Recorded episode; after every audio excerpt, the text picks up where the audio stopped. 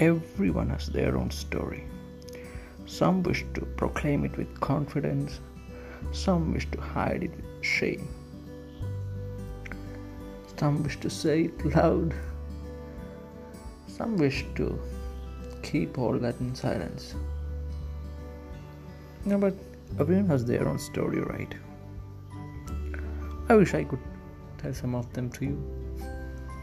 The silenced stories, most of them.